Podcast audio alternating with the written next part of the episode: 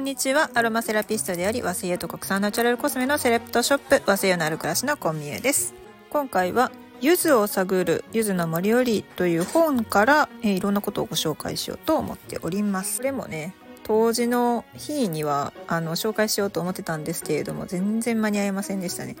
で前回その柚子の香りが感じられる小説っていうことで「柚子香る」というね有川博さんの小説をご紹介したんですけれども今回はどちらかというと学術的な内容が多い本まあ、ちょっと本気の本でしたね 最後まで読んだら頭パンクしそうになるぐらい最後なんか科学のお話になってきたんですけど化学の方ですね。まあ、でもあの柚子の香りをまあそういうふうに科学的に解明していくっていうのはとっても大事なことなのでこの本は結構柚子がまあどういった歴史で広まってきたのかとかあとはその柚子が持ってる唯一の香りですね。これをどういうふうに活用していくのかっていうことに焦点を当てた本でございます。はい、えー、なんか我が家はクリスマスを過ぎたんですけどまだなんかクリスマスソングが聞こえてきますがそれは置いといて。でまず柚子についての簡単な知識なんですけどユズの学名はキトルス・ユノスと言います。キトルスは柑橘でユノスはどっから来てんのかっていう話なんですけどこれ日本語でもユズの巣と書いてユノスとねユズのことを読む地方があるんですよ。そこから来てるみたいですね。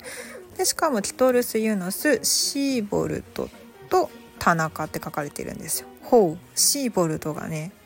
一躍買ってたみたいなんですよ。シーボルトはねあの日本に医学をもたらした人なんですけど日本人と結婚して日本に住んでてで今はシーボルトの湯みたいなのがねあるみたいですよ。柚子の香りがすごい好きだったんです。ってで柚子っていうのはまあいつからあったのかっていうと奈良飛鳥時代にはもうその記述があったんですよね。で第56代の清和天皇なんかはあの京都水尾の地が大好きで水尾亭なんて呼ばれたりするんですけどこの水尾の柚子が大好きなんだ大好きだったんですって。でその京都でものすごく柚子が栽培されるようになったのが、まあ、今の日本のこの柚子いっぱいっていうのの発祥なんじゃないかと言われてはいるんですよね。ただ今柚子はどこで名産品になっているかっていうと高知徳島愛媛なんとめっちゃ四国ですよね。でこの四国でめっちゃ育ってるのは何でなんかって言ったらこの四国の道っていうか山間部この地形がすごく役に立っているそうです。まあ栽培に適していたっていうこととあともう一つはこの京都で柚子が栽培された後に兵士の落ち人が逃げたちで柚子を育ててああ都こんなんやったなみたいな感じで懐かしんでたんじゃないかと言われています。不思議ですよね。まあそういった形であの四国地方がすごい柚子の産地となっております。でこの柚子なんですけどなんとこの兵士のおじ人やったり、まあ、清和天皇がめでた水尾の柚子この柚子ですね なんとなんと実は全部クローンだということなんですね。柚子っていうのは増え方が特殊であの受粉して普通なんかねあの習うじゃないですか。油菜とかで習うけれども受粉して父と母とみたいなそういうのがなくゆずっていうのは生まれた子供は全部クローン。だから大昔のゆずと今めでてるゆずっていうのは同じものだそうです。これってすごく不思議ですよね。シーボルトが愛したゆずと私たちが見てるゆずは一緒ってことです。はい。で柚子なんですけれどもこの、まあ、日本ですごく愛されている柚子この精油の抽出に関しては、まあ、日本の産業的に考えると柚子は抗酸柑橘です果肉は食べずに果汁を活用してますでその果汁が主になってくるので果汁を絞った後の皮を水蒸気蒸留で精油を抽出するというビジネスモデルになっています。まあ、余すことなく活用していこうっていうもったいない精神のところですよね。で現行で行われている大きな蒸留法なんですけどもえーと、電圧の水蒸気蒸留法あとはマイクロ波照射型水蒸気蒸留法で超音波引火型水蒸気蒸留法なんてものもあります。まあ、それぞれ すぐめちゃ興奮してましたねラブが。えっ、ー、とま、普通の水蒸気蒸留法、まあ、その原料に下で水を沸かした水蒸気を当ててその水蒸気から香りを取り出すという方法なんですけれども、ま、これをより効率的に良くした3タイプという感じですね。で日本人らしい何ていうのか工夫の跡が見えますね。でこれによって、まあ、今いろんなユーズ精油が販売されています。ちなみにゆず湯に入ると風邪をひかないと言われている当時の儀式カピバラもねゆず湯に入ってますけれどもあのゆず湯は何で浸かるのか浸かると体風邪をひかないと言われているのかっていうとゆずの可否の精油にはリモネンが含まれています。まあ、柚子だけではないんですけれどもこのリモネンが毛細血管の血行を促進してくれる。ということで体がポカポカ温まるものとなっております。でそれを作用を転用したのがゆず湯ですね。まあ昔の人は偉かったって感じですよ。ようこんなん考えたなって思います。ちなみに柚子の香りっていうのはまあ皆さんすぐね思い浮かぶと思うんですけどその食品に入ってたりしますのでお吸い物にちらっと浮いてるね柚子の皮とか柚子釜とか日本食はすごいねあの文化的な結びつきがあるので柚子の香りというとすぐパッと思い浮かぶと思いますがさて柚子のお花の精油はどうでしょう、ね、柚子の花、まあ、この柑橘類のお花から取れた精油のことについてはネロリというふうに呼んでますが、まあ、一般的にネロリというとビターオレンジのお花が原料です。まあ、日本のビターオレンジの代わりになる柑橘ということでいろんなネロリが取られてはいるんですよ。あのすごく貴重で少ないですけどね。私がこの間購入したネロリは橙のネロリで長崎県の山部果樹園さんのものなんですけど1ミリで2万2000円と、えー、清水の舞台から飛び降りました。もう飛び降りた。死んだ。でもでもすごくやっぱりいい香りですね、まあ、海外のネロリもビターオレンジの花から取ったネロリも言うて高いんですよ。高いからまあ国産の中で貴重な精油を作っててどんなものかなと言ってあの試したい方は是非あのお買い求めください。で柚子のネロリはじゃあビターオレンジとどう違うのかっていうとこの柚子を探るを書いた沢村先生によると違うって言ってるんですね。うん成分としてはベータフェランドレンとかガンマテルビネとかフェニルエチルアルコールなんてものが主になってくるんですけどこれ手に入るのは、えーと、柚子の里馬路村だそうです。ね皆さんぜひ探してみてください、まあ、化粧品とかに使われてるみたいなんですけど私はまだお会いしたことはないですね、まあ、機会があったらもあとお金があったら、えー、手に入れたいと思います。さてここまでお話しした柚子の精油についてですね今度はじゃあどう活用していくんかというお話なんですけれども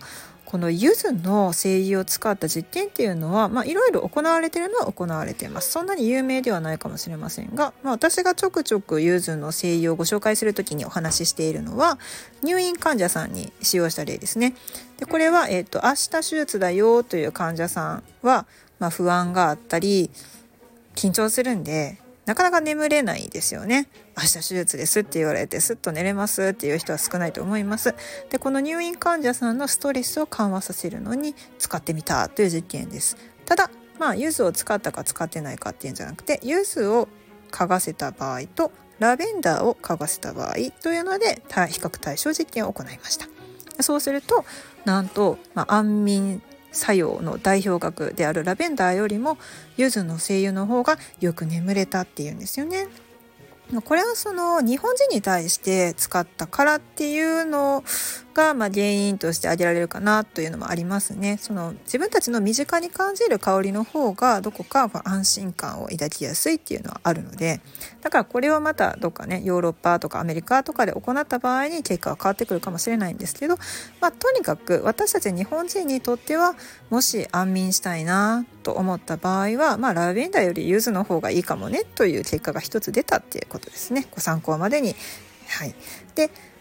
まあ、大事なのは入院中に香りを使う時は、まあ、なるべく個室だったらね部屋全体に香らせてもいいんですけれども他の入院患者さんがいらっしゃる場合は是非あのパーソナルにシールとかにねちょっと垂らして胸元とかマスクに貼ったりっていうような形で、まあ、あんまり香りが広がらないようにお楽しみください。でもこれあのいろんなところで言われてるんですけれどもその部屋に香らした場合に入院患者さんだけでなくて看護師さんはねあここに入るとすごくいい香りがするって言ってあの好評だったんですってもう医療現場でもそうですけど介護の現場とかでも言われてますねこれはその医療とか介護とかケアを受ける側だけでなくてする側のあのストレスレベルを下げるという作用もアロマセラピーはとても役立っています。ちなみに別の実験として、えー、週末ケアの現場でもゆずの精油を使ったまあ、実験というか、まあ、検証がされたようです。でこれは、まあ、やはり週末ケアになると痛みで眠れないとか不安で眠れないっていう方が多いんですけれどもそういったなかなかしんどいねとか辛いねって言って眠れない方が、まあ、柚子の精油を香らせたところをスーッと眠りに入っていったというケースがあるようです。うんまあ、やっぱりその安心感を抱かせるという点でユーズの精油は優れているようですね。でそういった意味で、えーと、精神的な作用に対して、まあ、どういう働きかけをするのかっていうのを調べた実験があってこれはうつ病の患者さんに対して柚子の精油とレモンの精油と嗅いでもらった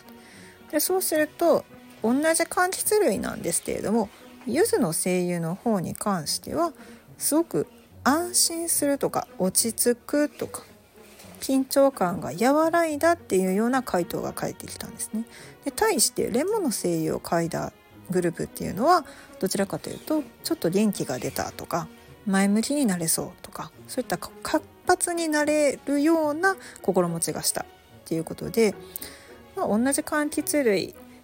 でよくそのアロマテラピーの初心者の頃になんかこうイメージとして抱きやすいのは柑橘の香りは元気が出るみたいな感じだったんですよ。私も最初のアロマテラピー検定1級とかを勉強してた頃っていうのはそんなイメージでした。でもここへ来てこう細分化して考えていくと同じ柑橘類でもやっぱり時と場合によってあと目的によって使い分けっていうのが必要なんだなっていうのがよく分かってきましたね。でちなみになんですが、まあ、柚子の香りっていうのは柑橘類の中でも結構ねなんかちょっと独特な香りがしますけれども、まあ、柚子の香りに含まれているちょっと聞きなじみのない成分ですがオーラプテンとかオストールっていうものですね。これが含まれている香りっていうのは珍しいんですけれども、えーと作用としては発がん抑制作用であったりあとは神経をうん保護する作用であったりあと血管を弛緩させる作用とか抗痙攣作用っていうのが、まあ、期待できるそうです。まあ、そういった意味で例えばその神経を保護したり血管を緩めたりあとは抗痙攣作用があるってなると先ほどね見てきた実験の中でもまあ、例えばそのちょっとこうホッとする感じこうゆったりするような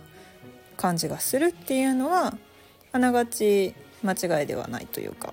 あなるほどそういう作用があるから、まあ、そういうふうに感じ取れるのかもしれないなっていうふうに、うんまあ、根拠のある結果が出ているっていう感じですね。まあ、こんな感じでですね結構この本はすごく真面目な話なんですよ。真面目な話でその日本の柚子っていう歴史がこれだけあってでさらにその柚子はクローンで増えてるから大昔の柚子と今の柚子と一緒ででまたその柚子の香りの人気っていうのが日本だけじゃなくて世界にも広がってきているからこの柚子が世界中で栽培された場合にでクルオンだから同じ柚子がブワーッと広がっていくわけですよ。まあもちろんその育てている土地とかで全然ね違うとは思うんですけれどもただ日本の柚子の優位性をじゃあどう保っていくっていうのがこれからの未来の課題なんですよね。でそういった場合にまず日本人の、まあ、こういった心に響くケアアロマセラピーとして取り入れていったりっていうのはまあ大きな何て言うのかな？この柚子の活用法の一つとして考えていった方がいいんじゃないかなというところでした。今回はですねこの「ゆずを探る」っていう本を読んで私がバババババッと書いたマインドマップからですねかいつまんであのお話しさせていただいたんですけどそれでもやっぱ10分以内にまとめるので辛いですね もっとちゃんとあの詳しく読んでいただいてすごく参考になる本ですので、まあ、一つ持っていてもいいかもしれないなと思います。こんな形で、まあ、いろんなその日本の植物についてどんどんどんどん調べていっていただければその、ね、私たち活用する消費者の方もこういう場面で使いたいなっていうそのニーズとか目的っていうのがこう明確になってくるのでありがたいなと思います。まあ、いろんなね実験とか研究とか進んでいってそれがまた発表されて一般に浸透していくようなお手伝いができたらなと思ってるので、まあ、こういうのを見つけたらまたアナウンスしたいと思います。以上和製油と国産ナチュラルコスメの専門店和製油のある暮らしオーナー小宮でした。